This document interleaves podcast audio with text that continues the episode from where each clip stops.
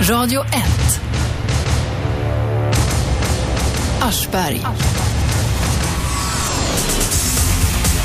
Varje vardag 10-12 på 101,9. Idag talar vi om vardagsbrottslighet. Mängdbrott kallas det också. Cykelstölder, bilinbrott, inbrott i bostäder. Sånt, ja, ni vet själva, som nästan aldrig klaras upp. Om det inte slumpar sig på ena eller andra sättet. Eh, polisen anställer fler och fler människor. Färre och färre brott klaras upp. Eh, det talar vi om idag. Och vi ska börja med ett konkret fall. I studion har vi Erkan Kesmeli som fick eh, bilinbrott och då, där de snodde en alldeles ny platt-tv medan han vände ryggen till. Och så har vi Anders Bergstedt här. Anders har varit polis i 47 år. Det är nästan svenskt rekord faktiskt. Han har jobbat med allt från eh, just de här vardagsbrotten till eh, grova våldsbrott och han har mycket synpunkter på polisens arbete. Välkomna hit mina herrar. Vi börjar med Erkan. Om jag, jag ska jag försöka ta in dig på spåret snabbt här. Du hade köpt en platt-tv. Ja, visst. Ja. Och det var här var i, var i Slagsta eller någonstans?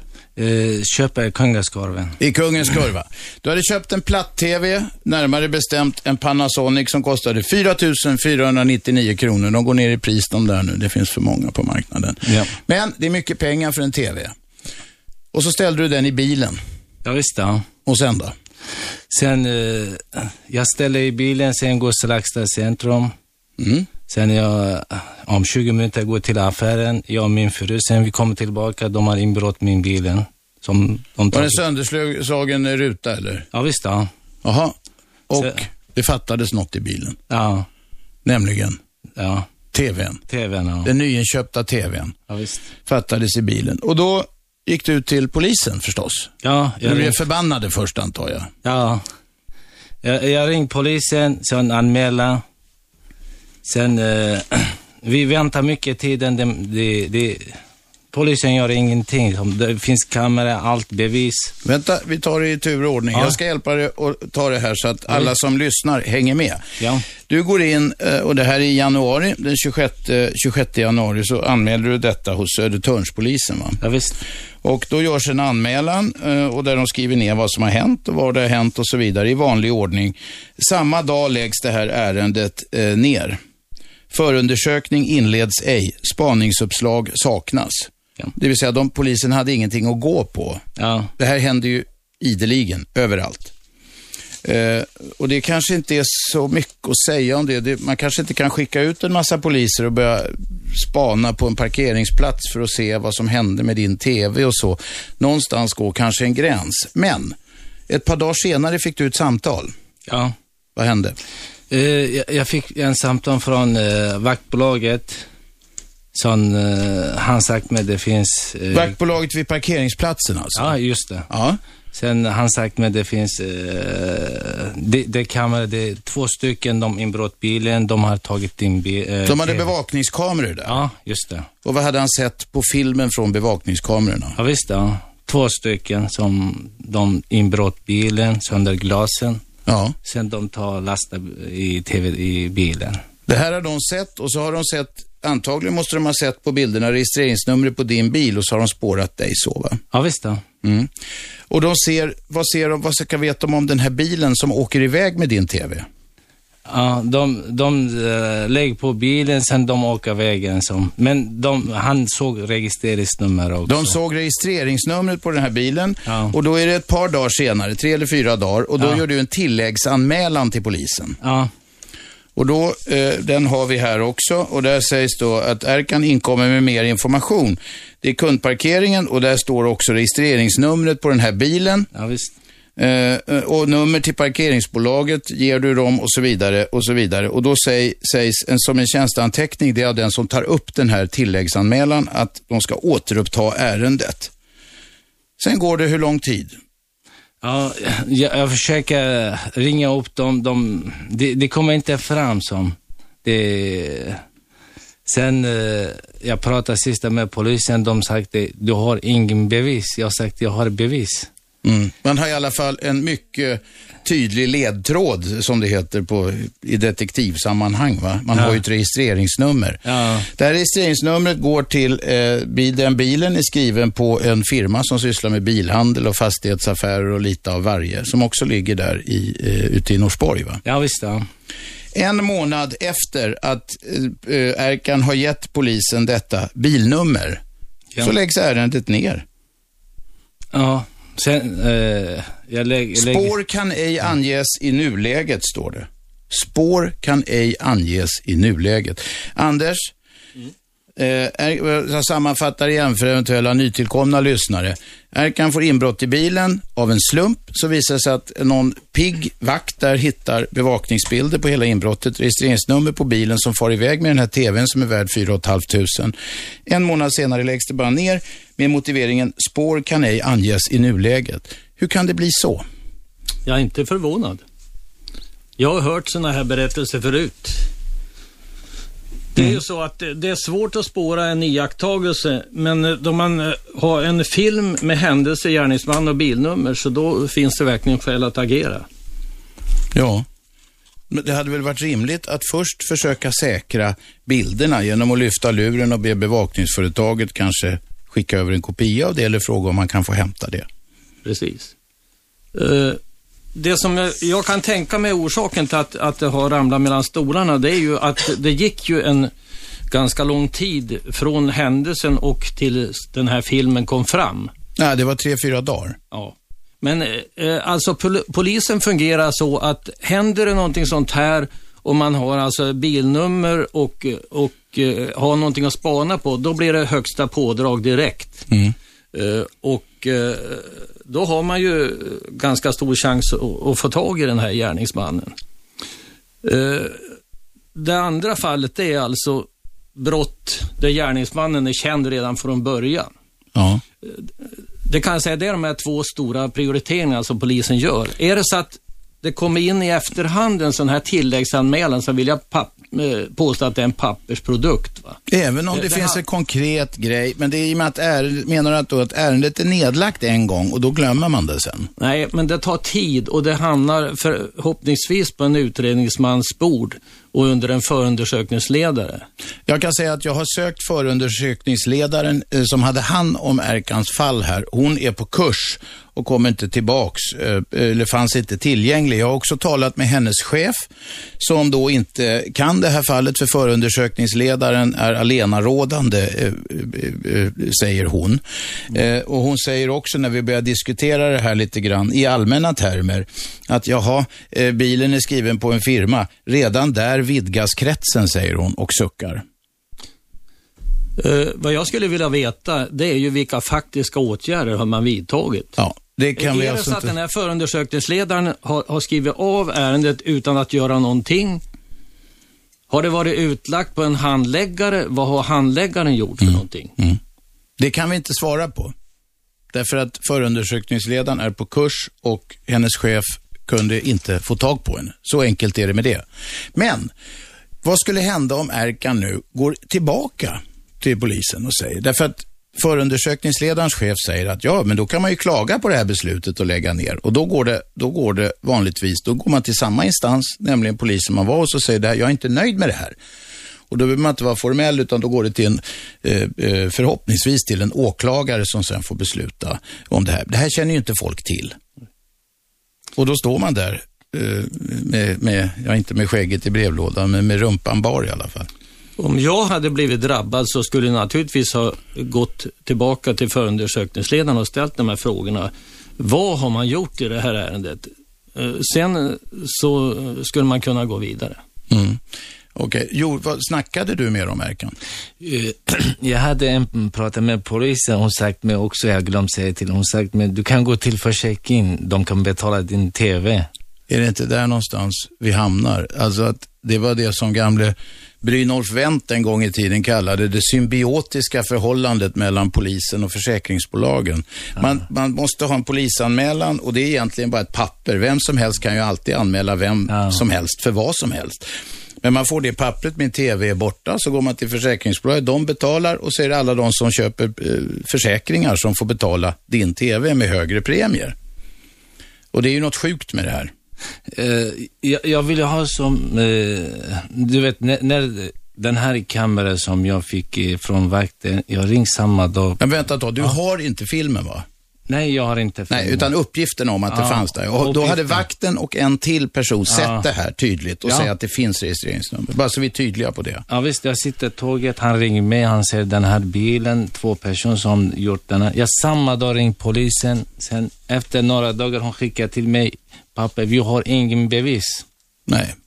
Och det är ju konstigt. Alltså man tycker ju åtminstone, borde inte det Anders åtminstone leda till, nu vet vi inte vad hon har gjort, eh, eh, eh men bilen är skriven på den firman. Och, alltså, vi kan inte anklaga henne för något hon har gjort eller inte gjort, för det vet vi inte, tyvärr.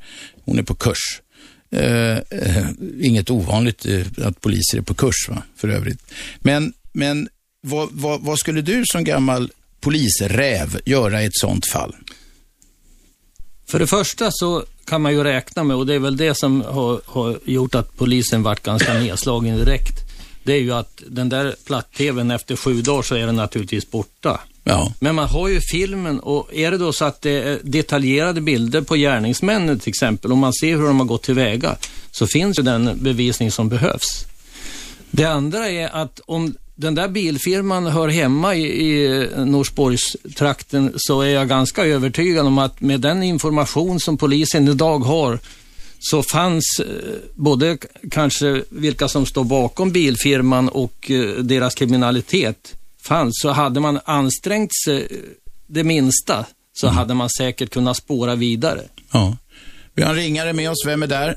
Ingen som orkade vänta. Det går bra att ringa på 0200 11 12 13 om ni vill tala med Anders Bergstedt, 47 år i polisen, numera kritiker och debattör och Erkan Chesmeli som blev utsatt för ett av de här alldeles vardagliga mängdbrotten som det heter, bilinbrott. Vem är med på telefon? Eh, Rasti. Rasti, kom igen. Tjena. Du, jag tänkte bara säga till den där Erkan. Ja. Eh, alltså, även om han, de där, eh, var det två killar som hade gjort inbrottet eller? Ja, bil- stycken. Ja.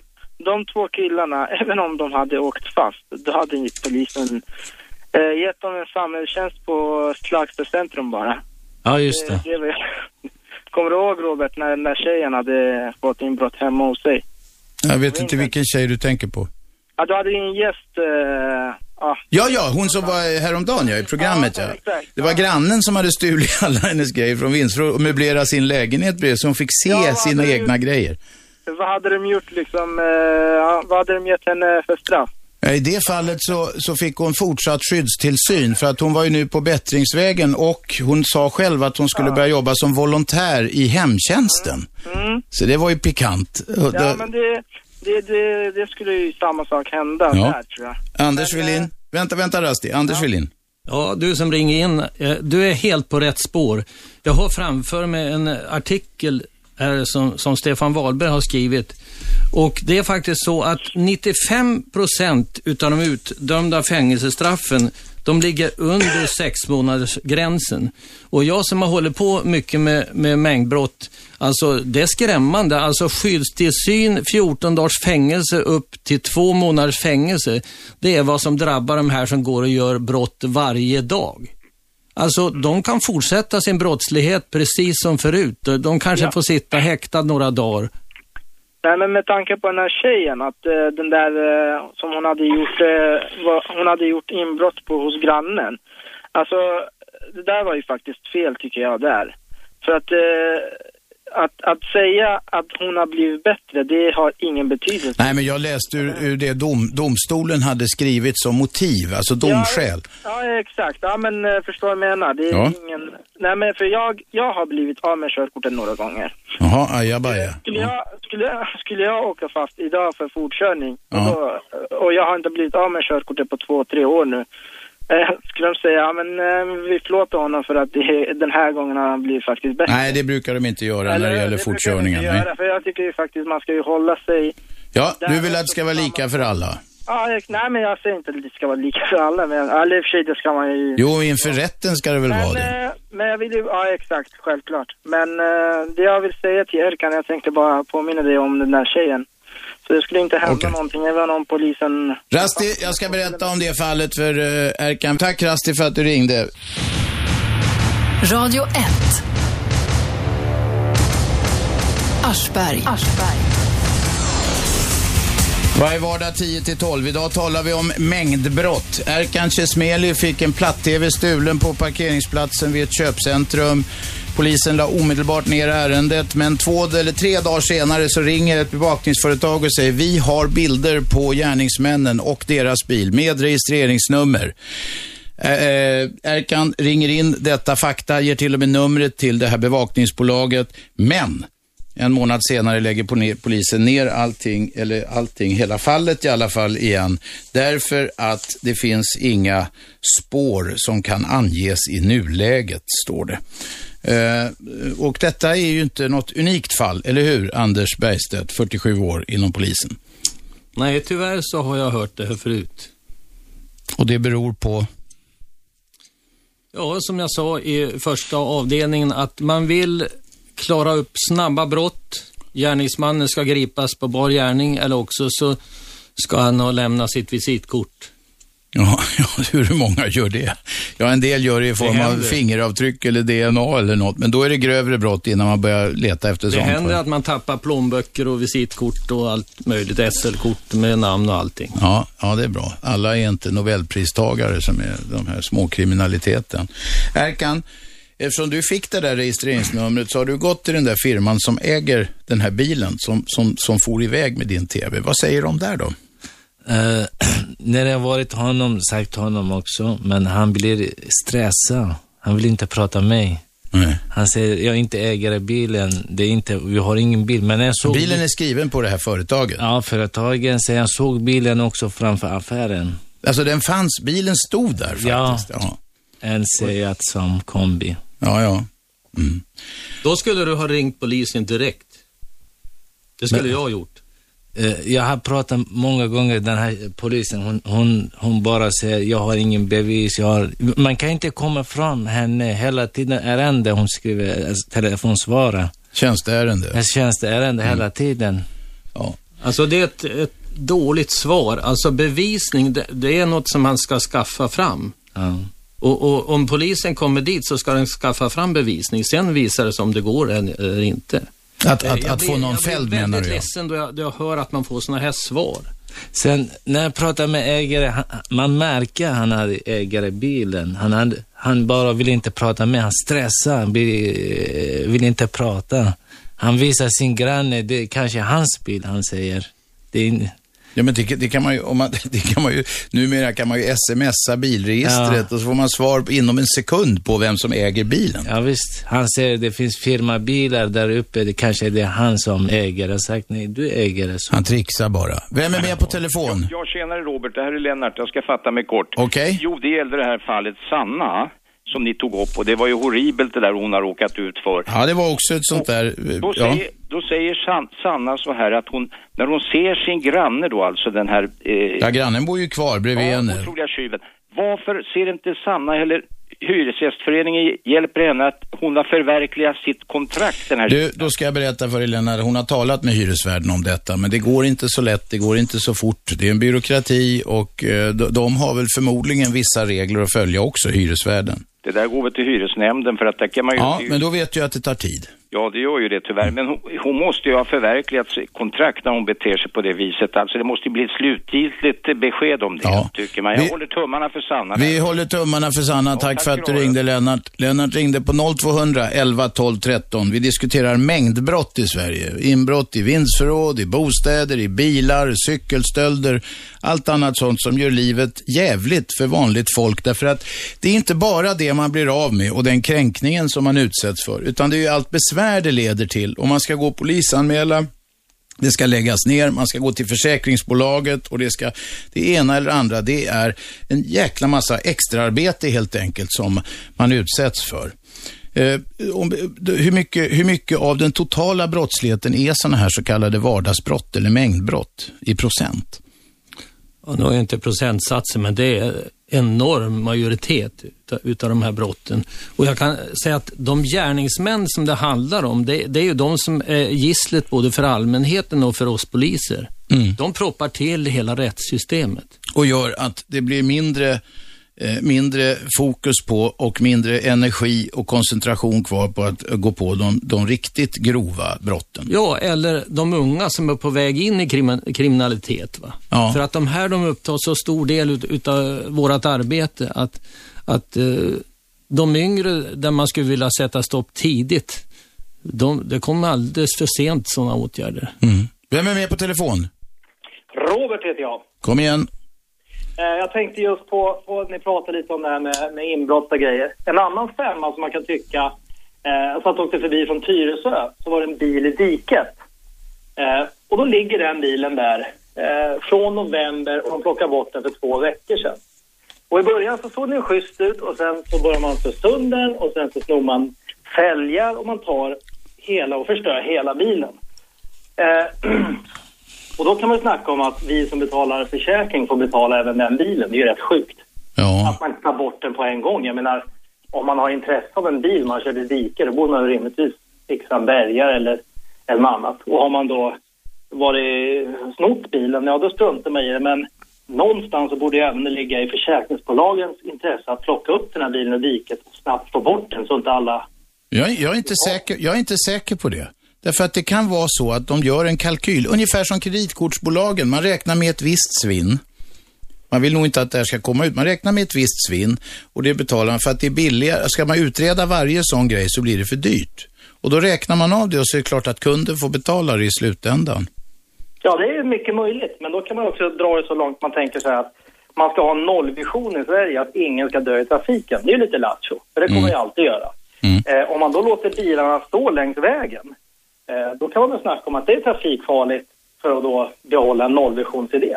Ja, och så uppmuntrar slynglar till att gå och stjäla från, eh, från eh, de här eh, eh, eh, bilvraken då, eller kanske fina bilar från början. Ja, jag tycker bara det är lite slapp mentalitet liksom, att bara låta det vara. Jag menar, det är ju precis den där killen med, med, med tvn som var stulen där. Ja, gå till försäkringsbolaget då. Fan. Radio 1. Aschberg. Varje vardag 10-12, repris 20-22. Lyssna också på nätet, radio1.se eller på eh, telefon, sån här applikation till telefonen om ni har smart telefon. Idag talar vi om mängdbrott. Vi talar om den här vardagsbrottsligheten som gör livet jäkligt för folk här och där. Man ställer bilen på en parkeringsplats så är det inbrott. Det hände Erkan Chesmeli som är. Han blev av med en helt splirrans ny platt-tv. Han gav registreringsnumret på bilen som körde iväg med hans platt-tv till polisen. Men inget hände. Ärendet lades ner efter eh, eh, eh en månad. Anders Bergstedt är här också 47 år inom polisen, numera kritisk debattör. Vad betyder det, tror du, har det någon betydelse att Erkan eh, talar lite dålig svenska, eller ja, den är inte dålig, men den är inte perfekt Erkan, med all respekt. Eh, och sådär. Är det skillnad på hur folk tas emot? Du trycker på en öm punkt. Eh, och tyvärr så vill jag nog... Ja, jag har erfarenhet av att det faktiskt är så. Att, att kan man uttrycka sig korrekt, eh, ge ordentliga direktiv och, och eh, eh, polisen som tar emot är liksom märker att man själv är drivande. Och stå på sig? Då går det mycket bättre. Ja. Erkan har ju försökt i och för sig, men när han är på Det var tjänsteärende hed- hela hedervärt att han Ja. verkligen åkte till bilfirman och försökte den vägen. Ja, ja. För det hade jag tänkt säga att eh, om, om han hade gjort det så, så hade han skulle naturligtvis ha ringt polisen i det läget och fått dit en bil. Och, och då får man ju naturligtvis inte vara snäll och foglig utan då får man faktiskt propsa på att nu måste ni komma hit alltså. Vi har Urban med på telefon. Ja, hej. Eh, nu hörde jag det där om utländska namn och det. Jag har en, en fru som är utländsk och så fort hon hade svenskt efternamn då gick det bra på jobb. Ja, ja. och folk är känsliga. Men det är ett problem i hela samhället. Vad, vad vill du i den här frågan? Nej, jag hörde det där med bilen stod där på diket och det. Väghållaren borde väl ha ansvar att ta bort skrotet som står efter vägarna tycker jag väl också. Det har de säkert, men det... Det kostar pengar. Ja. Ja, och sen vad jag förstår, jag kom in lite sent i det här, så då håller ni på med småtjuvar och sånt där, för att börja inbrott och grejer. Och, och jag har ju en, en grej som kom för några år sedan, att det är ju en pundare, en knarkare, tar en bilradio för en, och säljer den, bryter sig in i en bil, så sönder vindrutan och sidorutan. så tjänar 300 eller 600 på den. Men staten tjänar ju kanske 3000 på det där inbrottet. Hur då? De, ja, de får in arbetsgivaravgifter för de som behöver byta rutan. De får dra in moms på hela arbetet. Och det är försäkring och självrisker. Det sysselsätter folk så mycket. Så att det är därför som man inte bryr sig om att stävja den här småbrottsligheten. Det kostar för mycket pengar. Det skulle bli för miljardförluster för staten helt enkelt. Det ligger mycket i vad du säger. Nu nickar både Anders och Erkan här i studion. Ja, ja det, och det tycker jag är väl lite tråkigt. Det vore väl bättre om vi jobbade, vi är ärliga liksom. Och försöker. Jag har ju eget företag sedan över 30 år tillbaka. Så det är ju jävla känsligt att bli blåst på pengar. Man har ingen möjlighet att få tillbaka det på något sätt. Så just det här med, med biltjuvar, att man tar bilen. Ja, de, polisen tar han, skriver upp namnet, släpper ut han. Han snor en ny bil utanför polisstationen och åker hem. Mm. Det är ju inte ovanligt. Jag har ju haft lite polare som varit kriminella i mina dagar. Och liksom det, det händer ju ingenting. Och, och då har vi det här hela också med den här småbrottsligheten. Se till att ha jourdomstolar. Jag tror de har det i USA. Ge dem straffet på en gång. Sitt en månad i fängelse dagen efter du har gjort brottet. Då känns det. Inte två år efter du har gjort brottet. Nej. Man kan ju ställa den frågan, vad skulle hända om man skulle skära ner brottsligheten bara med 25 procent till för 75 procent? Jag Hur skulle samhället se ut då? Ja, det skulle väl bli ganska tryggare. Det skulle kännas skönt. Det var, Ja, jag Anders, Anders har något i bakfickan här tror jag. Ja, jag Fortsätt. tänkte på, alltså då skulle försäkringsbolagen få skära ner, polisen skulle få skära ner, häkten och fängelse skulle få skära ner. Det skulle få dramatiska följder. Bara 25 procent. Menar du det? Det skulle leda till eh, arbetslöshet då? Ja. Det här ekorrhjulet, det föder ju väldigt många i det här landet. Jo, men visst ligger det något i jag säger det. Att, att den här stackars pundan då som får en 500 en 600 för radion. Han tjänar ju minst på det hela. Ja.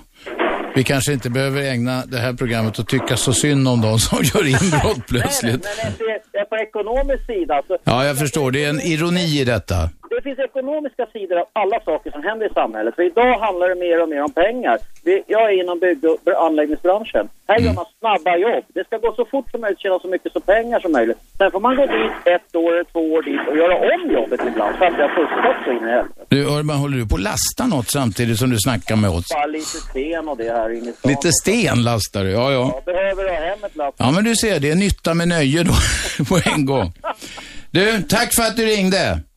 Ja, det, det här symbiosen eh, eh, kanske vi kan återkomma till, det vill säga det faktum att, att allting, det hänger ihop. Va? Försäkringsbolagen, ska, om, om brotten klaras upp, som du sa Anders alldeles nyss, och, och bara 25 procent, då skulle de få skära ner sin verksamhet, polisen också.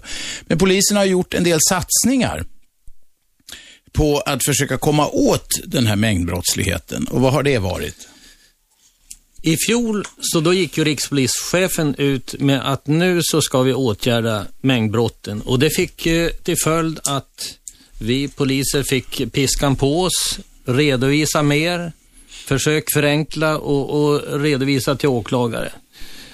Det här fick till följd att åklagarna dränktes utav sådana här brott som drabbar allmänheten.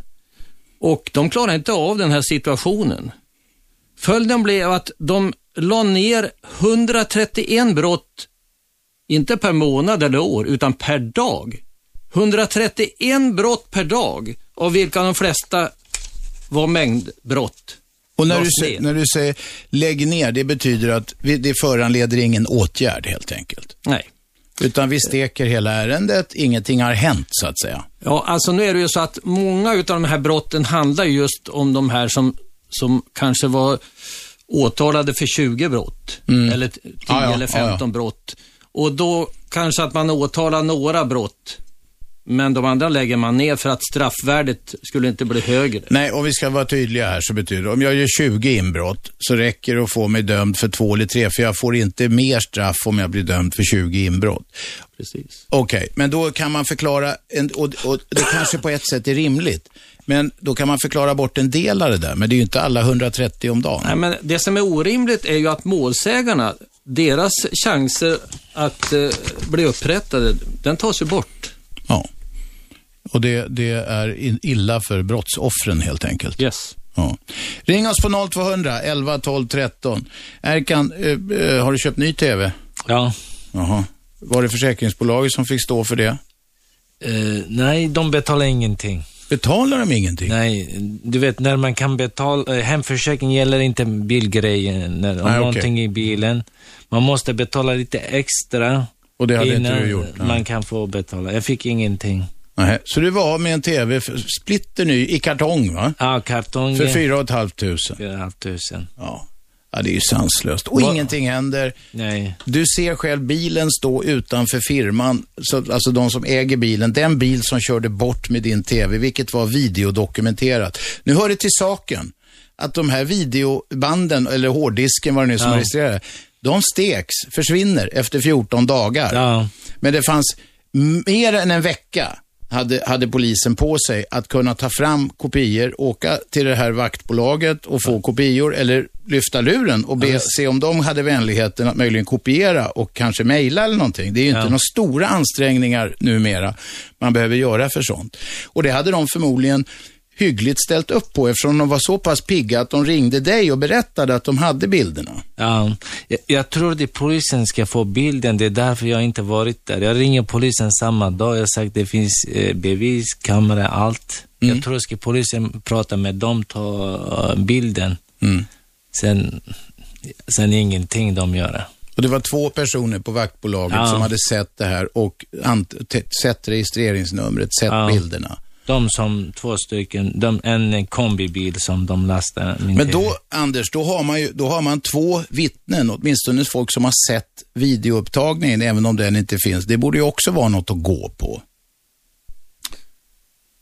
Ja, nu tror jag ju att en advokat skulle nog eh, fixa till det där ganska lätt. Man vill nog ha ursprungsmaterialet. Ja, men om de två säger att det var den och den bilen, då har man väl i alla fall något polisiärt att gå på. Jo, men alltså den och den bilen, det säger ju inte vem som var gärningsman. Nej, Eh, frågan som jag ställde till Arkan här tidigare, det var ju, var det bra bilder? Fanns det detaljerade bilder på gärningsmännen så att man kan identifiera dem eh, på de här bilderna? Jag tror det, det är bra bilder, men han men vänta då, Erkan, ja. du har inte sett dem va? Nej. Nej. Men, du, så du får gå på vad de säger. Det märkliga är ju att Ja. polisen inte tog fram de här och tittade på dem. Nej, de tittar ingenting. De bara, eh, eh, den här vakten som, eh, som ringde upp mig, Ja. hon, han berättar. Men sen det är kundtjänst hon jobbar, hon är också vittne, hon vet också. Ja, ja. Det var, det var två stycken Två som, stycken, så, ja. som tittade på den här upptagningen. Alltså. Ring oss på 0200 11 12 13 om ni har synpunkter på eller frågor om mängdbrotten. Dessa hundra, eh, ja, är det hundratusentals? Vi har siffrorna här från Brottsförebyggande rådet och det är ingen rolig, rolig läsning, det kan jag säga. Eh, cykelstölder, 1% klaras upp och då räknar man, då talar jag om vad det Brottsförebyggande rådet kallar personuppklaringsprocent, det vill säga att någon binds, någon person binds vid brottet. Inbrottsstöld 4 procent. Det betyder att var hundrade, alltså 99 av, av, av 100 cykelstölder klaras aldrig upp. Bara 4 av 100 inbrott klaras upp. Är inte det, är inte det förskräckligt? I Finland tror jag att siffrorna ser mycket, mycket snyggare ut. De har en annan eh, organisation i sin, pol- sin poliskår och jag vill påstå att de står närmare medborgarna än vad vår polis gör. Hur, hur menar du då? Ja, med risk för att bli kallad bakåtsträvare så vill jag påstå att eh, då jag började på 60-talet och framöver ända till 80-talet, 80-90-tal, så var det ju så att eh, polisen var lokalt förankrad och man kände till busarna och man kände till vad som hände och när det brukar hända. Man fanns eh, att få tag i.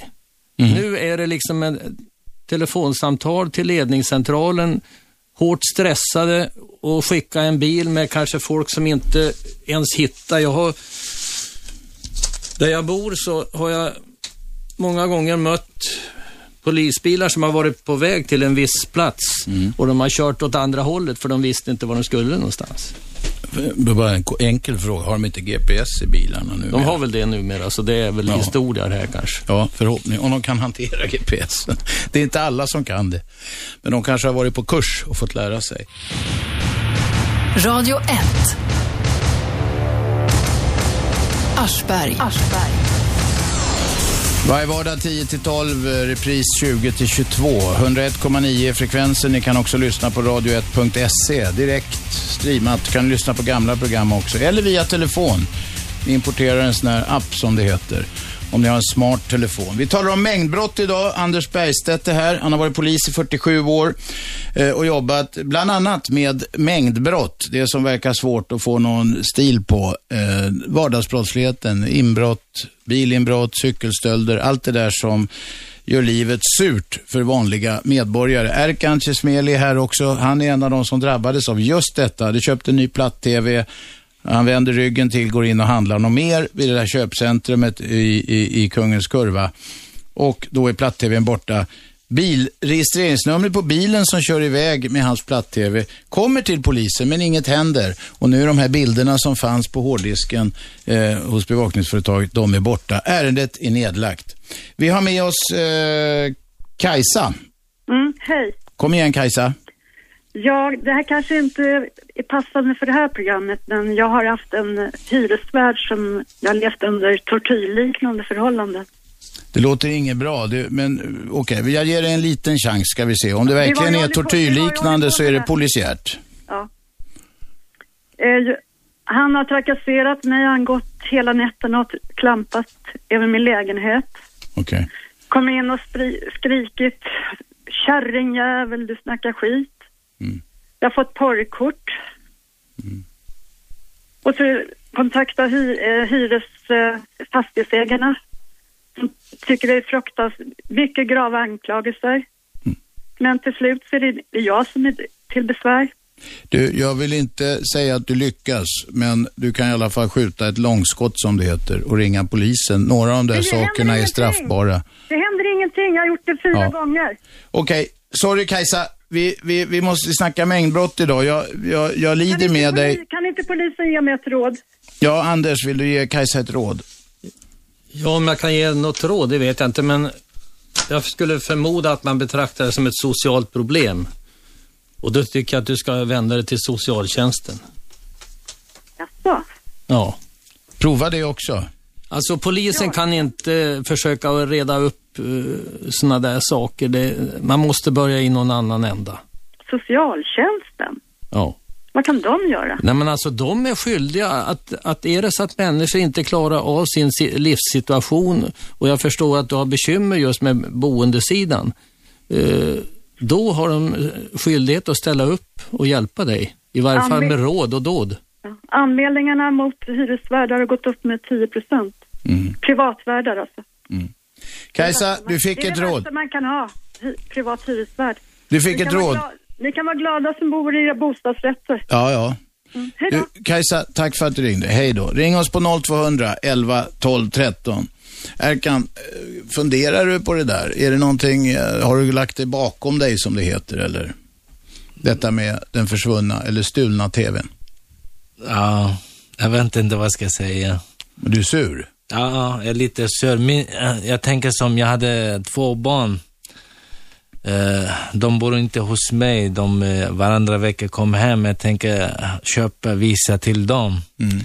Sen, jag blir väldigt ledsen, jag och min fru, alla barn. Vi kommer hem, vi tänker ge dem ja, present, vi har köpt TV, vi alla, hela familjen tittar. Mm.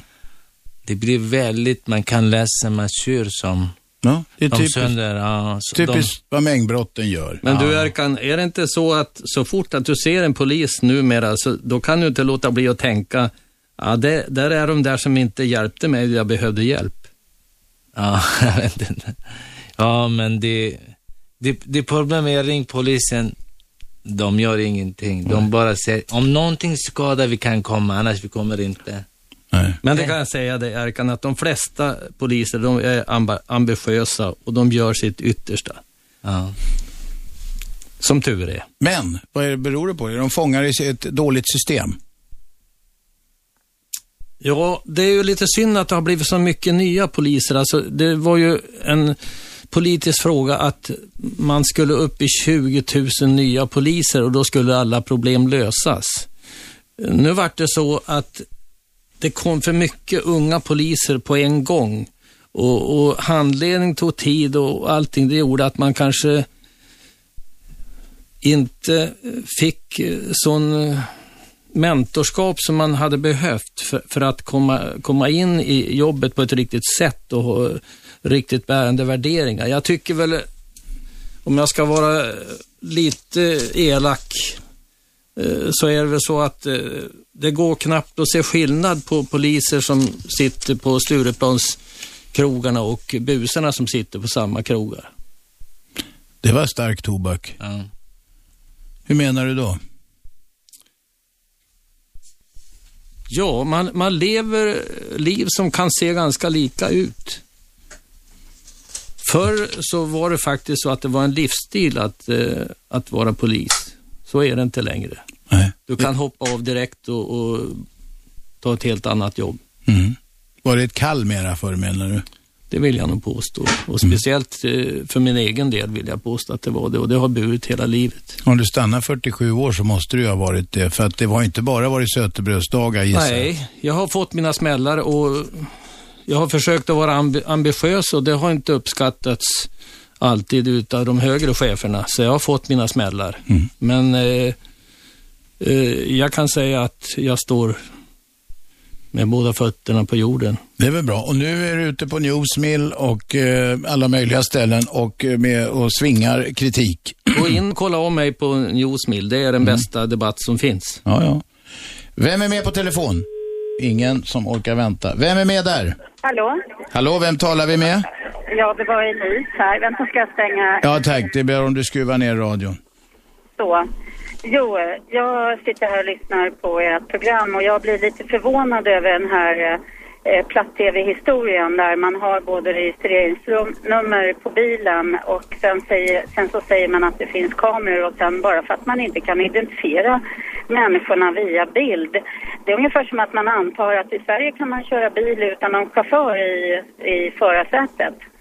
Eh, att inte kunna fälla ett sådant brott är, eh, det är att dumförklara hela poliskåren tycker jag. Ja, alltså, ja, Anders. Ja, nu drog du nog lite förhastade slutsatser. Om det var så att bilen står registrerad på en bilfirma, så då är, det ju eh, ett helt annat problem än om det är en privatperson. Ja, men en, en bilfirma så är ju väldigt noga. De har ju både personnummer, eh, de har ju körkort innan man får gå och åka till en bilfirma och hyra en bil. Men det var ingen, Men nu det får, ingen nu får du nog räkna med att det här kanske var en eh, firma Ärlige Harry eller något sånt.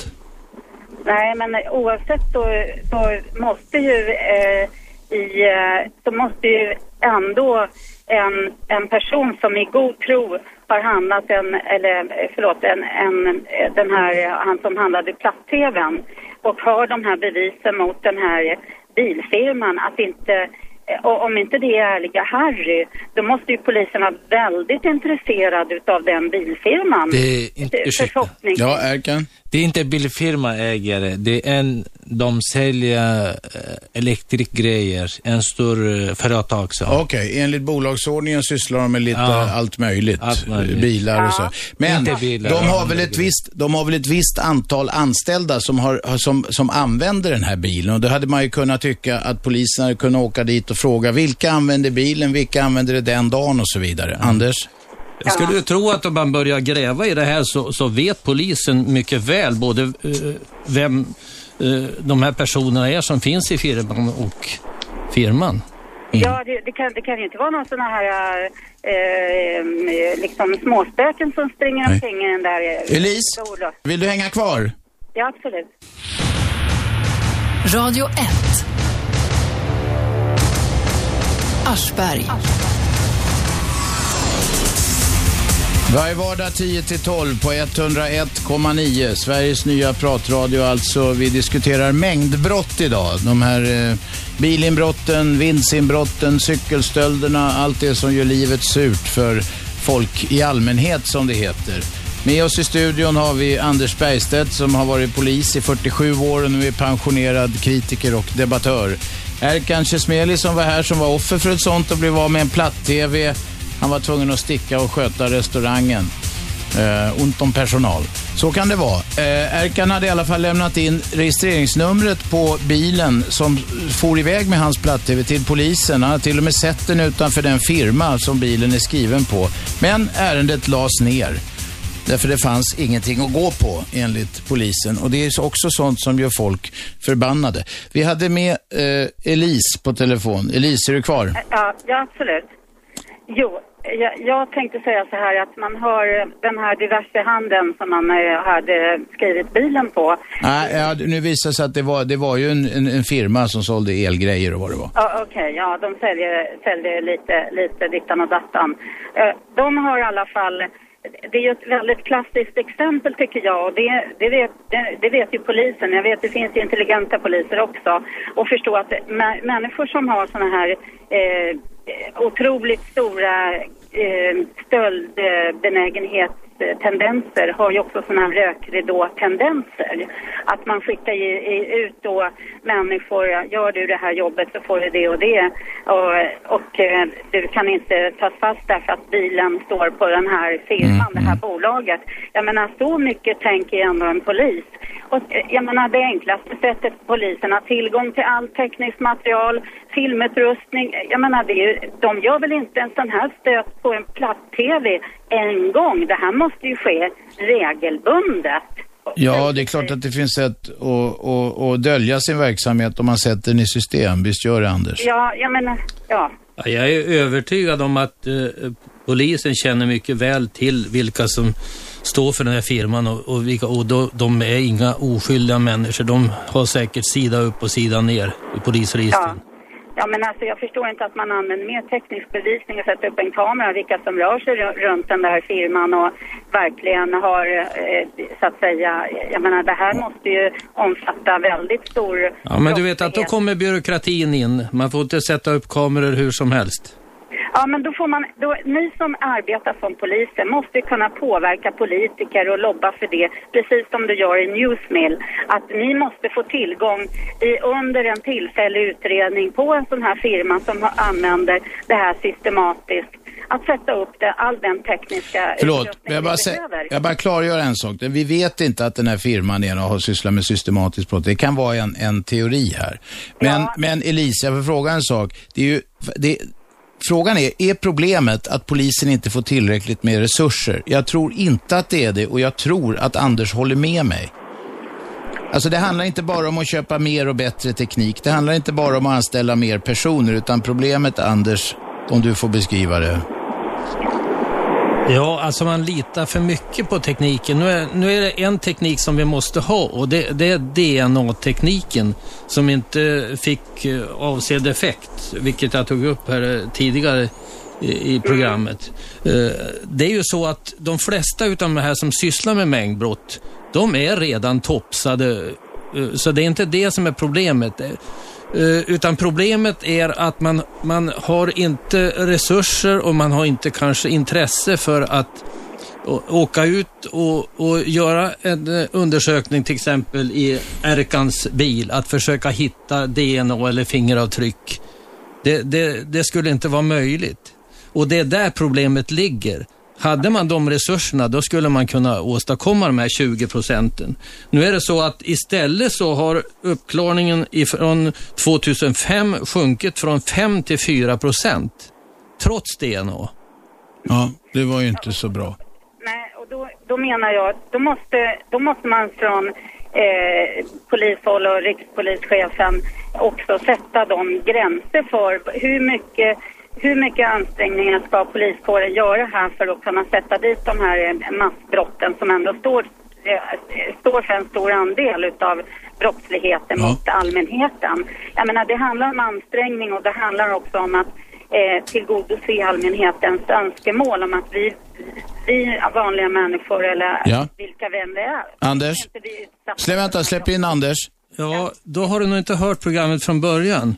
Eh, Det var ju så att rikspolischefen gick ju ut och beordrade polisen att vi måste klara upp mera mängdbrott. Det fick till, till följd att vi producerade fantastiskt mycket eh, mängdbrottsutredningar och dränkte åklagarmyndigheten så att de klarade inte av situationen. följden blev att istället så lägger de ner 131 brott per dag. Förstår du problemet? Ja, ja, ja, jag förstår problemet.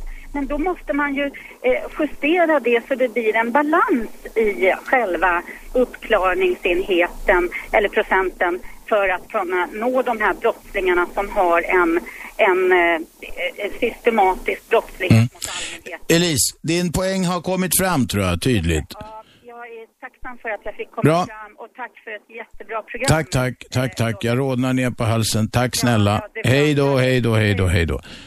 Vem är med på telefon?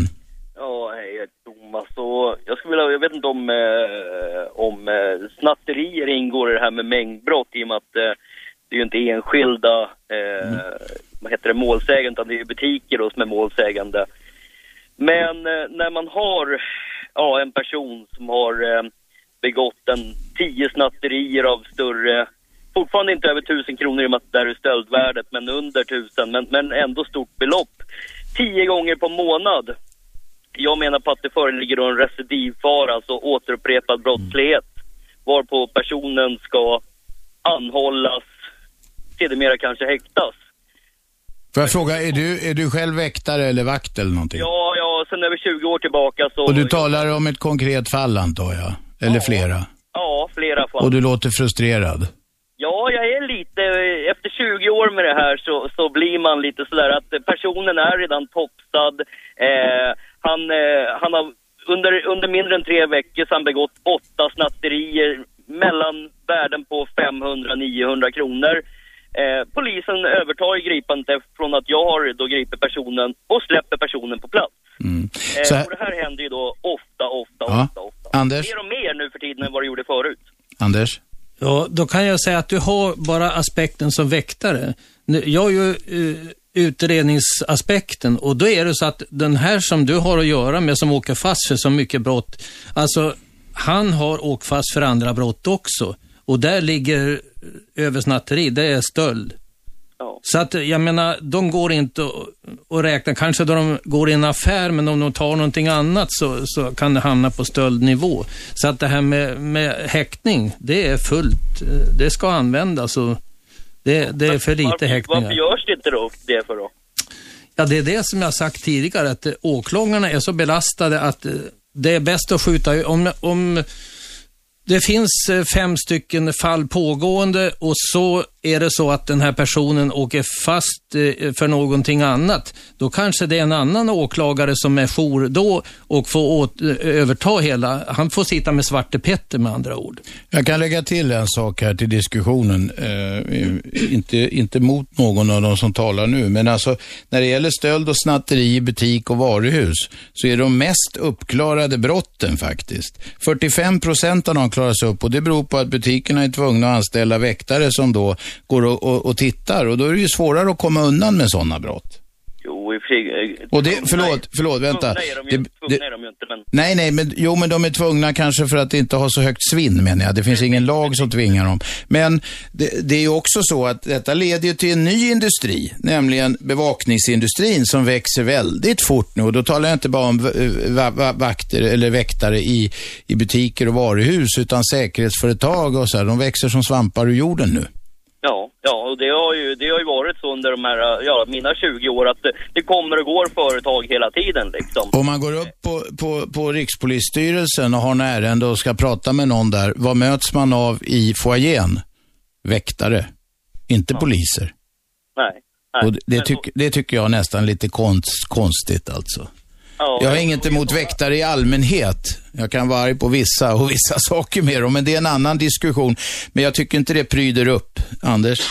Ja, då måste jag kommentera och säga att jag hade svårigheter att ta mig in här på MTG också. Ja, det var ja, ja. faktiskt värre än Kronobergshäktet där jag har gått som barn i Ja. huset i 30 år. Här är, de Tjena, tjena. här är de tokigare i väktare och snurrdörrar och andra sådana här maktsymboler. För fyra spärrar för att komma in i den här studion, det tycker jag verkar en aning överdrivet. Rätt mycket överdrivet. Men, vad jag, ja, men vänta, att jag sa att det ser konstigt ut med väktare var ju inte det om de står på något företag i allmänhet, utan att de vaktar Rikspolisstyrelsen. Eh, jag skulle också vilja då titta på det här just med häleridelen på, på det här med, med batterier. Att det förekommer ju liksom att eh, folk går in och hämtar jag menar kanske en 30 stycken deodoranter eller 40 stycken och det hamnar ändå under stöldvärdet och sen så går till mindre nogräknade, ja, återförsäljare eller vad man nu ska kalla dem och säljer då till den butiken för en billigare, där butiken då köper in varorna för en billigare penning än man gör ifrån grossisten så att säga. Och det föranleder då häleribrott istället. Vilket då också eh, är ju en utökning utav, alltså det, det blir ett ekorrhjul som Ja, ja, det ena leder till det andra menar du? Exakt, och där, där borde ju också då polisen, menar jag på, att följa upp den här och titta över det här just utredningsmässigt på den här personen som då systematiskt nästan dagligen stjäl eh, varor i butiken. Med inte avsikt att själv ha mat för dagen utan faktiskt eh, förse andra mindre nogräknade butiker med de här varorna. Ja. Och då blir det genast en jobbigare utredning för polisen. Det är jätteenkelt Men det är om... om eh, polisen, vet du. ja, det tror man kanske. Ja. Önskar. Du, det är många som ringer. Tack väktaren för ditt samtal. Det måste ju vara en fråga eh, också, Anders, om eh, organisation.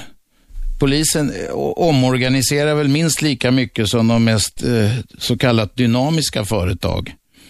Ja, jag kan säga att redan då när polisreformen kom så var jag en våldsam kritiker 1997. Jag var med på ett möte i Eriksdalshallen där 1300 poliser ställde sig upp och applåderade jag eh, insåg att det här med närpolisreformen, det kommer inte att hålla. Och, och jag fick rätt. Vem är med på telefon? Oj, det var, det var jag. Jag ska skruva ner här. Mm, vem är jag då? Eva heter jag. Ja, det är väl du det. Ja, ja, nej men kom igen Eva. Ja. Jag ringer för att eh, min pappa är en av de här som ägnar sig åt sådana här mängdbrott då, då, som det så fint heter. Men förlåt, på vilken sida om lagens råmärken? Eh, den smala. Den, sm den smala, det betyder att, att han är polis eller någonting? Nej, nej, nej, ja då blir det den bredare. Ja, den breda menar du. Han tjuvar alltså, ja.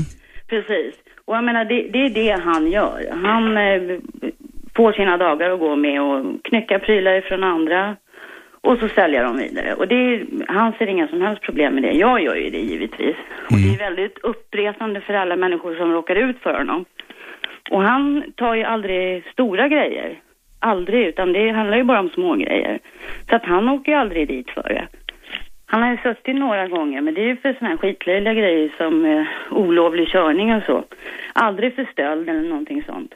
Hur, hur hur skulle du vilja ha det? Jag skulle vilja att han åkte dit givetvis. För han kostar ju massor med pengar. Jag menar, säg att han, han till exempel slangar soppa rätt mycket. Och säg att han gör det tio gånger på en månad. Det är rätt mycket pengar. Ja, ja visst. Bensinen har inte blivit billigare. Nej, precis. Anders, Anders vill säga något. Eh, 2005, då tog jag tag i en kille som hette Timo. Ja, Eh, Han var 38 år och hade suttit 52 gånger i fängelse. På den tiden, då fick han då straff 5-6 månader varje gång han åkte fast. Ja, det är som min pappa. Då jag gick i pension för ett år sedan, då hade han åkt, fam, eh, åkt fast 65 gånger. Och då pendlade alltså straffen mellan skyddstillsyn, 14 dagar, upp till två månaders fängelse. Alltså han gick i princip rakt ut och fortsatte. Ja, precis. Men det, det, det är ju det de gör liksom. Och Precis. De, de vet ju att de inte får något straff för det. Och polisen vet ju vilka de är, men de kan inte göra någonting heller. För att de tar ju inga större mängder och du kan ju inte hela tiden ta någon för att han knycker en CD-spelare eller för att han tar lite soppa. Det, det funkar ju inte. Nu har ju politikerna, de, de gick ju ut med nu, för att jag har legat på rätt hårt vad det gäller de här återfallsförbrytarna. Det kan jag säga, det har varit min livsdevis de här senaste åren. Eh, Och jag har bra kontakt ända upp till rikspolischefen. Eh, Så att politikerna, de gick ut med att nu så ska det vara så att återfallsförbrytare, de ska straffas hårdare för varje återfall. Om man tittar på praktiken så visar det sig att domstolarna, de fortsätter att döma precis som förut. Va? Radio 1. Aschberg. Ja, då är vi igång igen. Eh, Vi har Anders Bergstedt i studion. Han är polis, eh, sen, eller har varit polis i 47 år och är numera kritisk debattör som svingar sabeln höll jag på att säga, med ord numera. Eh, vi har dessutom med oss Eva på telefon. Eh, Evas pappa är sån här mängdbrottsling om man kan säga så. Han går nämligen omkring och tjuvar och gör småbrott hela tiden och det har inte varit så kul för dig Eva. Nej, det, det, är ju väldigt irriterande på så vis att folk vet ju oftast att det är han som har varit framme och då det blir ju, det hänger ju över oss som familj hela tiden. Där. Nu är, jag ju liksom över 40 så att nu så spelar det inte så stor roll för min egen del längre. Men jag blir fortfarande förbannad när jag hör talas om vad han har gjort och vad hans polare gör och kommer undan med hela tiden. Och du, du skulle vilja att han åkte fast ordentligt? Ja, absolut. Jag menar, han har ju suttit inne alltså ett flertal gånger, men han sitter ju aldrig några längre tider. Han har ju aldrig suttit över ett år till exempel. Och jag tror att han ser det väl snarare lite som en bedrift att han sitter där, för han lär ju känna nya människor och så. Och jag menar, polisen gör ju vad de kan, alltså. de vet ju vem han är och de plockar in honom när de kan. Men det, det går inte vidare alltså, för åklagaren, vad ska han ta på? Det finns ju ingenting. Får jag fråga, eh, har du vuxit upp med det här? Har det varit så jämnt sedan du var liten? Eh, nej, det, det, det var mer så när, efter jag blev vuxen, så han var inte så när jag var yngre. Nej. Vad var det, vad, hur kan man, alltså, det här kanske är en klichéfråga då, men vad var det som ledde in honom på brottets bana? Han har alltid varit en sån som har tagit den lätta vägen. Han har alltid varit lite, gjort fula affärer, men när jag var yngre så det var ju lättare att göra fula grejer förr, för att man fick lite mer bara som en, du vet, en dask på handen och så garvade folk och tyckte att de var lite roliga för att de blåste regeringen ungefär. Ja, du menar ja, med skattefiffel och sånt där? Ja, precis. Det var ja. lite så det var då. Men sen har det ju liksom eskalerat, för det är ju så att man blir, man är inte bara, du vet, en småtjuv hela tiden, utan det eskalerar ju, det blir ju större och större grejer. Mm. Och till slut så tar ju det livet över och nu är det det han ägnar sig åt. Missbrukar, missbrukar han också? Nej, inte, inte så att han måste, du vet, springa och jaga efter en sil, att det är därför som han jagar pengar, utan det, han lever det livet helt enkelt. Okej. Okay. Hur vanligt är det här, Anders? Jag tror att det är ganska vanligt. Det är ingen unik berättelse, men det är jobbigt för de närstående att behöva leva med en sån pappa eller eh, annan släktförhållande. Jag, jag tycker ju själv nu att det som, det som är värst det är ju liksom att ingenting händer. Jag menar, han och alla andra, de kommer ju undan hela tiden. Det finns liksom inga tänder i lagarna för att ta tag i det här. Även om polisen skulle jobba 25 timmar om dygnet så finns det ingenting som tar det vidare. Jag har ju sett att eh, Lars Nylén på Kriminalvårdsstyrelsen, jag har en artikel här framför mig som jag citerat tidigare i, idag. Han är alltså chef för fångvården kan man säga. Precis. Ja. Eh, det är så att 95 procent utav de utdömda fängelsestraffen, de ligger under sex månader. Alltså 95 procent. Ja. Och som jag sa, alltså 14 dagar till två månader, det är vad jag har upplevt. Precis.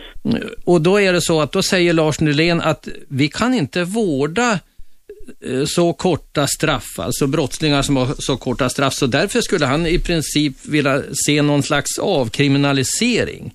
Det är så man ser och då vet ju jag att min kära vän Timo, då han sitter på sina anstalter så mår han som bäst. Ja. Då han kommer ut då har han 150 spänn på fickan och ingenstans att ta vägen. Och sen går, åker han dit inom en vecka eller två veckor så är han tillbaka. Det är ju det som är felet, att de har inget liv att återvända till. Nej, och jag menar det, det är lite grann så att när de kommer, kommer in på de här anstalterna, det är ju som att träffa gamla polare igen. Och sen Precis. Får, de hälsan omhändertagen, de får tre mål om dagen. De behöver inte uppfylla så himla mycket. Det är klart att det är, det är lättare att göra så. Och sen eftersom det bara rör sig om ett par månader, då blir det blir ju liksom ingen kraft bakom straffet. Jag tror att det var han gamla polisläkaren Nisse Bejerot som sa en gång när det gällde då var det ju mer knarkrelaterat, men han sa att det är perfekt med de här straffen de får emellanåt. De kommer in, får äta upp sig, vila upp sig. Eh, eh, på den tiden var i fängelserna mera knarkfria. Hela begreppet knarkfria fängelser är ju helt absurt egentligen. Men, men, men, och sen så var det ut och så kunde de fortsätta att köra på, för annars hade de ju inte orkat, de hade gått ner sig helt om de inte hade haft de här vilopauserna. Ja. Ja, men det, det är när de är inne i så här korta perioder, det kostar ju bara oss en jävla massa pengar eftersom de gör samma grej igen sen när de kommer ut. Och jag vet inte hur många gånger han inte har infunnit sig när han ska. Du vet, när de sätter vissa datum när de då ska gå in i fängelse och sådär. Och då åker han inte dit, för då blir han ju lyst. Men, men det är ju inget världsligt. För att, menar, det är inte så att hela riket stannar för att han inte infinner sig. Utan det blir ju bara, det blinkar lite att han är lyst. Och poliserna vet det, men ja. Det är ju ingenting som de vrider ut och in på sig för att springa och hämta honom. Utan det får ju bli när det blir. Ja. Och det vet ju han. Ja. Det, ja. Finns det någon väg ur det som du ser? Jag, jag tycker att lagarna måste förändra sig så att åklagaren kan göra någonting när han väl får det på sitt bord. Vad säger om eh, USA-metoden att eh, man straffas betydligt hårdare för varje gång? Tredje Nej. gången då är det i princip... Ja, nej, det, det är ju helt vansinnigt. Jag menar, de stjäl en tv-apparat tredje gången och så får de sitta inne resten av sitt liv. Det är ju helt galet det också. Jo men vänta, det finns ju grader i helvetet. Det måste ju inte vara så att man, får, att man blir livstidsdömd för Nej. detta. Men det skulle, man skulle ju kunna, alltså om man ska resonera om på ett mer humant sätt så får man ju säga att man skulle kunna ha en, en ordentlig skärpning istället Absolut. tredje gången. Absolut, det tycker jag. Så idén som sådan eh, är du inte emot alltså? Nej, det är jag inte. Utan det, det Bra. skulle definitivt bli ett hårdare straff. Tack, Ja. Eva, tack Eva för att du ringde. Lycka till. Det är allt jag kan säga. Inte för att det är så goda, eh, så, så, så bra odds, men i alla fall. Tack för att du ringde. Okej. Hej. Radio 1. Aschberg. Varje vardag 10 till 12, repris 20 till 22. Frekvensen, mina damer och herrar, 101,9 i Storstockholm. Annars lyssnar ni på radio1.se eller via telefonappen. I studion har vi Anders Bergstedt som efter 47 år i polisen numera är pensionär, flitig debattör och kritiker. Vi talar om mängdbrott. De här vardagsbrotten som ställer till det och gör livet surt för folk i allmänhet. Vem är med på telefon? Ja, hej du, det är Lennart. Det gällde det här Kajsa. Kajsa som ringde in tidigare i programmet. Ja. Som blev grovt trakasserad. Ja, och polisen, eh, ja, medarbetaren säger att de ska vända sig till sociala myndigheterna. Jag tycker mig att hon första hand ska ta kontakt med Hyresgästföreningen. Du, hon hade provat allt det där. Det var det som var problemet. ta kontakt med fastighetsägarna för de har etiska regler. Första regeln för fastighetsägarna säger att man ska värna om goda och goda och förtroendefulla relationer till sina kunder, hyresgäster och bostadsrättsinnehavare Mm. och bemöta dem med största omsorg, respekt och hänsyn. Jag tycker det där luktar mycket trakasserier och hemfridsbrott. Du, det, det var det säkert. Men Lennart, hon försöker alla vägar. Anders här föreslog en annan väg. Vi kan inte komma längre. En, det, det är en polissak tycker jag därför att Okej. det där är grova trakasserier och hemfridsbrott. Det alltså. är bra. Men när det blir något riktigt grovt, då är det väl troligt att hon får dit en polispatrull och att det kanske händer något. Men vi kan inte bena upp hela det ärendet nu, Nej, okej, Lennart. okej, tack. tack, hej. Vem är med på telefon? Ja, jag ska bara stänga radion. Det är Arne. Arne, kom igen. Hörru du, eh, när man lyssnar, hur många, förresten får jag fråga en sak, hur många gånger sänder ni nyheter? Det är fyra gånger. En gång på heltimmen och en gång på halvtimmen. Jaha, okej, jag, fyra gånger. Nej, strunt i det. Nej, det är reklam två gånger emellan. Detta är kommersiell radio. Det är, den, det är den som tar knäcken på det hela. Nej, du lyssnar ju i alla fall. Ja, jag gör ju det, men det blir avbrott. Nej, Min grej är den här. När man lyssnar på det här programmet och lägger ihop alltihopa så blir det på det här viset att vi måste leva i samhället med den här typen av brottslighet. För att som han sa här... Anders. Bort, Anders, förlåt. Tar man bort 25 procent utav den här brottsligheten då kommer det att rasa i, i den världen som är den normala så att säga bland eh, åklagare och försäkringsbolag och allt, sparka folk till höger och vänster. Och, och sen är det 100 procent, ja visst 100 procent idag, men om två år är ju 100 procent 50 procent mer än vad det är idag. Ja, ja, men du menar, du menar, menar du att du vill behålla, du menar ju ironiskt nu, du vill ju inte behålla det som det är. Det är inte det du menar va? Nej men det, man, för att polisen ska kunna ta hand om allt det andra så måste man sätta gränsen här nu. Nu har vi 100 procent i brottslighet. Den får inte öka. Den ska hållas här. Då håller vi försäkringsbolagen igång du håller domstolarna igång och du håller polisen igång. Det får inte gå ut till 125 procent. Nej, nej. Då Nej, men för min del kan man gärna minska mängdbrottsligheten och då får man väl, om det är så att åklagarna lägger ner, då får väl om man ändra den organisationen också. Och är det så att försäkringsbolagen krymper så kan man ju säga att då är behovet av dess, deras tjänster mindre och det är väl eh, bra för alla egentligen. Jo, men det går Och då får man väl omskola en och annan försäkringstjänsteman. Ja, Och Anders sa ju det. Min- Minskar man med 25 procent så händer Ja. det här att man får sparka folk. Ja. Och det var ju så att en sommar så satt sju av de värsta brottslingarna in, in, i lägenhetsinbrottskillarna i fängelse samtidigt. Då var det lugnt på stan, eller? Ja. Mm. Om jag kommer ihåg rätt nu så var det med 5 eller 6 procent, jag kommer inte ihåg. Men Mm. det sjönk alltså mycket. Ja. Så att, min slutsats är, vi måste leva, vi sätter gränsen här nu 100 och så försöker man ta död på allt det andra så att polisen kan ägna sig åt större brott. Okej. Ett enkelt recept. Ja, tycker jag. Tack så du ha. Ja, ni kan ringa oss på 0200 11 12 13. Jag fick just ett klipp här från Anders Bergstedt. Det är en eh, artikel i DN söndag från den 13 mars i år. Och då är det två eh, som själva kallar sig föråldrade, inom citationstecken, poliser från Hässleholm som har skrivit, eh, och de är eh, förundrade över justitieminister Beatrice Ask som har skrivit tidigare i DN och förklarar polisens försämrade resultat. Ask eh, säger då enligt de här poliserna att, det, eh, att de nya unga poliserna jobbar hårt och bra, men när de faller in i de föråldrade polisernas strukturer blir resultatet dåligt. Och så har poängen de kommer med, de här poliserna som heter Lennart Rydström och Lennart Johansson från Hässleholm, de skriver följande, och jag citerar. Egentligen är ju polisarbetet inte så komplicerat. Det gäller att svara när folk ringer, rycka ut när de behöver hjälp och sen så gott det går utreda vad som hänt. Och så skriver de dessutom, antalet poliser är i princip ointressant. Det viktiga är hur många som utför det konkreta polisarbetet. Anders, eh, är poliserna lata? Svar nej.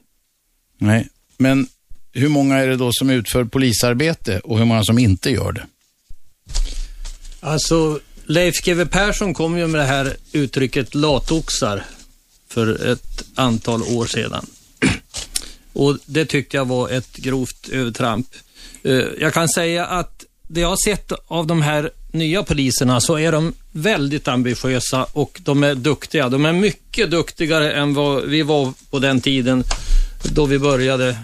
Eh, Och eh, felet är att eh, man i princip verkar måste vara sju man för att lösa en uppgift idag. Mm. Förut, då löste man den på en eller två. Och det är grupp, grupper och grupper hela, hela tiden. Alltså, man kan inte utbilda sig någon egen eh, struktur som gör att man, man känner en trygghet i att, att själv eller med en kompis kunna klara ut saker och ting. Utan det ska vara ett himla pådrag eh, så att det kommer bilar från alla håll. Och det här tar ju bort den enskildes ansvar också. Mm. Ja. Och hur vill du ha det då? Om du fick gå in och styra och ändra eh, och dona om nu, hur skulle du göra? Ja, det var ingen lätt fråga. Prova. Skulle jag Nå- kunna något- komma något med någonting eh, så skulle jag väl behöva få något slags Nobelpris av något slag. Du får det av mig. Nej, jag kan inte dela ut det. Du kan få ett Eh, diplom. På Newsmill så har jag ju bemött eh, rikspolischefen. Han gick ju ut eh, med en artikel här eh, eh, att nu skulle verkligen polisen eh, bli bra. Eh, och eh, den har jag bemött på Newsmill som är mitt eh, favoritdebattforum. Mm. Mm. Vad skrev du då? Ja, det är inte lätt att re re redovisa här, men eh, i princip kan jag säga att han har väl händerna bakbundna utav politiker och det finns ju flera före honom som har försökt att eh, bryta de här strukturerna inom polisen och antingen har de fått sparken eller också har de fått sluta av andra orsaker. Är det ett getingbo, polisorganisationen? Är det mycket maktkamper och surdegar och eh, rävspel? Väldigt mycket hierarkier, eh, hierarkier och att bevaka sina egna positioner. Mm. Och varför har det blivit så? Enkelt så skulle man ju gissa då på dåligt ledarskap, men det är ju alltid lätt att säga. Ja, jag har inget svar direkt för att eh, de är ju ambitiösa de som nu försöker att trappa på den här stegen i, i, karriären. Men eh, den kritik jag har det är att, att de bortser egentligen från, från huvuduppgiften och det är att få personalen att fungera så bra som möjligt. De, eh, det viktigaste för dem det är att, att se till att kontakterna uppåt fungerar och att man är lojal. Men det är ett karriärsystem, då blir det ju lätt så. Om det bygger på karriär och att man måste ju vara organisationen till lags för att få säga, ja, högre lön helt enkelt och så vidare Ja. och kunna fortsätta klättra på stegen. Jag kan bara säga Stefan Holgersson. Eh, han är ju i grunden polis och har varit polisforskare på sidan och han har ju kommit fram till eh, fantastiska saker om, om vad som borde hända inom polisen. Bland annat så fastslog han ju att det är en tredjedel av poliserna som står för huvuddelen utav, utav de, de eh, rapporter som, som skrivs. Mhm. Vad gör de andra? Det kan man fråga sig. Gissar du, som har jobbat i 47 år. Ja, men alltså det finns tusen saker. Om man tycker att eh, det är jobbigt så kan man alltid gräva ner sig i byråkrati eller kringverksamhet eller sammanträden eller eh, utbildning eller någonting. Innebandy? Ja, men det, vi- våran fysik, den ska vi inte tumma på. Nej, men man gör illa sig så får man vara sjukskriven sen. Ja, men då kan man göra som jag, löpning. Jaha, det är säkrare. Ring oss på 0200 11 12 13. Ni kommer rakt ut i etern och kan ställa frågor till eh, den pensionerade polisen Anders Bergstedt, 47 år i tjänst, näst bäst i Sverige om man räknar eh, kvaliteter på tjänstgöringstid. Han har jobbat med vålds, grova våldsbrott, med mängdbrott, med allt möjligt under sin långa karriär. Nu svingar han sabeln på Newsmill eh, och är starkt kritisk till eh, eh, polisens organisation och de resultat som polisen eh, kommer fram till. Det vill säga de dåliga uppklaringsprocenten. Vem är med på telefon? Är jag på telefon? Jajamensan, och du är ute i etern också. Vad heter du? Roland, Thomas heter jag. Thomas, kom igen. Tjena. Du, nej, men en fråga bara. Är det inte vettigt? eh, Man tycker väl att eh, det brukar lugna ner sig när man ser mycket poliser ute som rör sig. Ju fler som syns, desto bättre är det väl? Anders? Du, jag tror att det räcker med att du ser en eller två så lugnar det ner sig. Till och med pappersfigurer har man ju försökt med ibland. Gun och Gunmo var ju på en pappersfigur. Ja, just ja, så kan det ju vara i Ja. då. Men, samtidigt känns det väl som att det är väl jättebra om det är flera som roterar där ute så man verkligen ser dem hela tiden. För det håller väl ett lugn i sig. Det är Finns, det som är problem att de syns för lite. finns det några fotpatrullerande poliser längre? Annat än möjligen i allra innersta innerstan. Ja, alltså de gånger jag har sett två fotpatrullerande poliser, då lyfter jag på ögonbrynen. Och på hatten kanske? Ja. Ja.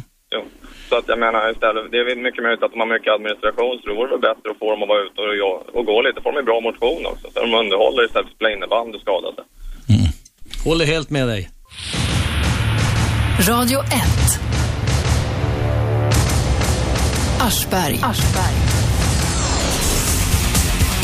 101,9 är frekvensen i studion har vi Anders Bergstedt som är pensionerad eh, och eh, kritisk och debatterande polis. Efter 47 år i tjänsten har han sett det mesta. Vi talar om mängdbrott eh, idag. Den sortens brottslighet som ställer till, ställer till det för så kallat vanligt folk och gör livet surt. Sönderslagna fönsterrutor, uppbrutna vindsförråd, inbrott, cykelstölder, sånt som sker ja, hundratusentals varje år. Med på telefon har vi Tom. Är du där? Jajamensan. Hej Robert, hej Anders. Hej Hej, kom igen.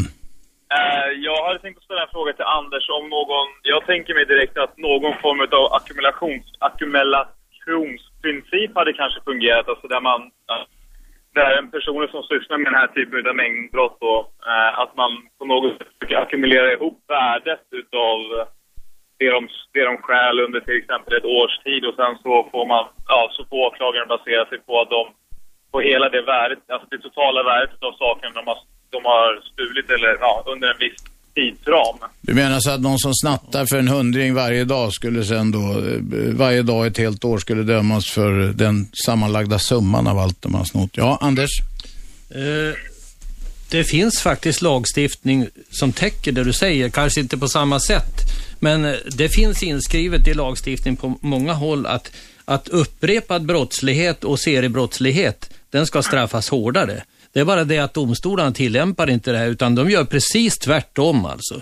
Den här eh, Timo som jag nämnde som, som hade suttit 52 gånger i fängelse då jag tog tag i honom 2005. Eh, och då jag gick i pension för ett år sedan hade han suttit 65 gånger i fängelse. Från början fick han alltså 5-6 månader för sådana här vanliga brott. På slutet var det mellan eh, skyddstillsyn 14 dagar eller upp till två månaders fängelse. Alltså nästan rätt ut till att göra nya brott. Jag hade för mig att det var snarare tvärtom. Man har ju till och med ett begrepp som så sjukt kallas för straffrabatt här i Sverige. Eh, ja, ju fler brott man begår samtidigt så rabatteras man och får lite rabatt för att man har varit så duktig och begått så många brott. Eh, ja. ja, har vi inte en sån, har vi inte någon sån grej också här i Sverige? Ja, alltså det är ju så att om, om du åtalas för, för fem eh, bostadsinbrott så får du stram, eh, samma straff som om du åtalas för ett. Ja, det är ju snarare tvär, rakt tvärt emot det då som jag hade tänkt mig då. Jag funderar säkert mycket på det. Men sen tänkte jag också kolla en sak Anders. Om inte jag missminner mig helt fel så är det väl även så att, eh, och det här är väl då inte, det här är väl då på åklagarmyndigheten eller domstolssidan, men eh, om jag har begått ett brott, eh, upprep, om jag har begått några antal brott upprepade gånger då, till exempel, ta som exempel då sexualbrott. Den gången när jag blev fälld kanske en tredje gång, men jag gjort det två gånger tidigare. Då får inte domstolen ta till hänsyn att jag eh, under tidigare period har begått samma typ av brott eh, tidigare. Eh, alltså de får inte, de får inte titta tillbaka på, på gamla domar. Jo, men det gör de ju i domskäl. De skriver eftersom det har tidigare begåtts, eftersom det är upprepad brottslighet och så. Det har jag sett faktiskt i domar att de gör. Ja, jag, för, ja då, då är det nog jag som har fel. För jag Ja. vill med att jag har läst någonting sånt. Om. Tom, Ja. hade du något mer? Eh, nej, det hade jag inte. Du behöver inte pressa fram något. Vi har folk på kö här. Tack för att du ringde. Hej då. Jaha, Mikael ska vara med. Är du där? Ja, tjena, tjena. Kom igen. Jag var precis inne på samma sak, men Anders sitter och säger här att eh, vi har lagar som ska göra, döma brottslingar hårdare, men att domstolar inte följer det. Men samtidigt har vi ändå straffrabatten. Som till exempel, eh, två killar hade blivit gripna för misshandel mot mig, men då strök de åtalet mot den ena. För han skulle in på någon rättegång för något grovt dopingbrott eh, och något grovt narkotikabrott eller vad det var. Och då stryker de bara det andra åtalet mot mig. Och det är, så där går det till. Det, om de anser att det brottet är grövre då, så att det inte skulle påverka straffvärdet, då, då går det till så. Och det kändes ruttet för dig då? Ja, det känns ju ruttet. Varför kan inte han då döma sig i två olika rättegångar då? Och kanske få eh, plussa på de där straffen på varandra. Det, finns ju ingen logik helt i att bara stryka ett åtal mot någon. om, jag, om jag kanske då, om han hade dömt eh, som den andra gjorde, hans kompis då. Eh, och jag kunde kräva honom på skadestånd. Då hade jag ju kunnat gjort det på den här killen också då förmodligen. Nu är det väl så här, i och för sig, och bara ska nyansera bilden, jag som är nyansernas mästare. Men i alla fall, eh, om man åker fast hundra gånger för olovlig körning till exempel, vilket det finns folk som gör, då, kan, då, kanske, då, då, då finns det inte lagutrymme eh, och i mina ögon kanske det inte ens borde finnas för att döma dem hundrafalt för den, för den grejen. Utan man, man får straff för kanske några stycken av dem där. Men då hamnar du som brottsoffer i kläm lite grann. Du får ingen upprättelse alltså när de stryker misshandelsgrejen där mot dig och dömer, dömer den här killen då som det var fråga om i det fallet för, för och det, det är ju knepigt.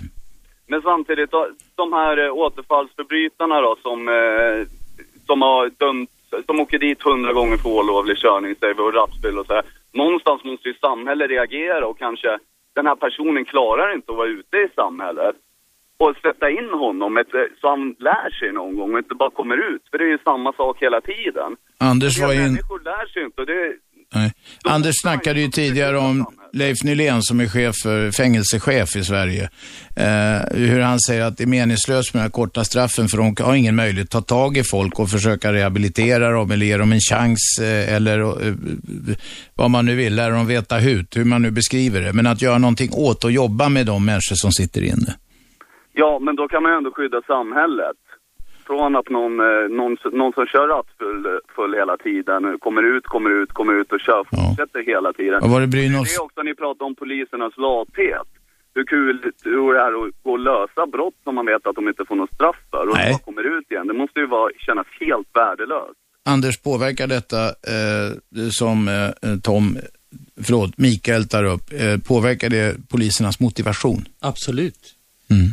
Det är ju det Stefan Holgersson har, har tagit upp, att efter fem år så har polisernas motivation sjunkit drastiskt och man kan inte peka på vad egentligen som är orsaken, men jag är övertygad om att det här är orsaken. Ja, ja det tror jag också. Ja, kom vi längre? Nej. Okej, tack. Sista ringan för dagen. Du får ha kort ärende. Vem är där? Jaha, en skojare. Ja, men då fick vi in en riktig skojare idag också. Det var väl kul. Anders, hur går din kamp vidare? Ja, jag har eh, rätt mycket att göra fast jag är pensionär. Körsångare. Jaha, det också. Eh, ta mig till havet ikväll ska jag sjunga. Jaha. Med Peter Lundblad. Ja, ja. Och Bodals kammarkör. Ja, där ser man. Det var trevligt. Du, vi, talar, vi har alltså talat idag om mängdbrotten och de dåliga uppklaringsprocenten och att det ser ut som det har bara blivit värre och värre de senaste decennierna i alla fall. En av de som ringde in var Eva, vars farsa har sysslat med det här eh, så, ja, nästan så länge hon kan minnas och ingenting händer. Och Eva önskar alltså att hennes farsa, som hon rimligen har någon form av relation till i alla fall, ska åka dit ordentligt och få ett, ett långt ordentligt straff för att eh, hon, hon blir så frustrerad av att se det här hela tiden. Anders? Då kan jag väl säga att jag har en annan uppfattning och bakom den så ligger ju min vän Timo. Uh, Jag tycker att det viktigaste är att om man har suttit av sitt straff så ska man ha någonting att komma ut till. Och det, där måste samhället satsa, för då skulle man kunna bryta den här brottskurvan. Ja, ja. Man kommer ut, har en hundring på fickan, inget jobb, ingenting, kanske inte någon familjemedlemmar som orkar bry sig längre och då är man chanslös. Och då menar du att man skulle kunna bryta det om man gav dem en riktig chans. Bra, det får bli den sista Eh, sista eh, orden i denna diskussion. Vi kan ju trösta oss med att även om uppklaringsprocenten går ner så kommer de att i fiktiva sammanhang bli lika bra som de alltid är. Det är nämligen så att på tv och film så löser poliserna alltid alla brott och vi som, eh, ni som gillar polisserier, nu går, kommer det gå sån inflation i dem i vinter så kommer 8 till 10 långfilmer och långa polisserier att svämma över oss på tv och biografer. Jag vet inte om det är en tröst. Det är i så fall en mycket klen tröst. Tack Anders för att du kom hit. Tack för att ni lyssnade. Vi är tillbaka imorgon klockan 10 och då, vad händer då? Då kommer Beatrice Renner och pratar eh, plastikoperationer, botox och fillers. Plastikoperationer, det handlar om skönhet imorgon alltså. Så hör upp klockan 10. Vi ses då. 101,9 Radio 1. Sveriges nya pratradio.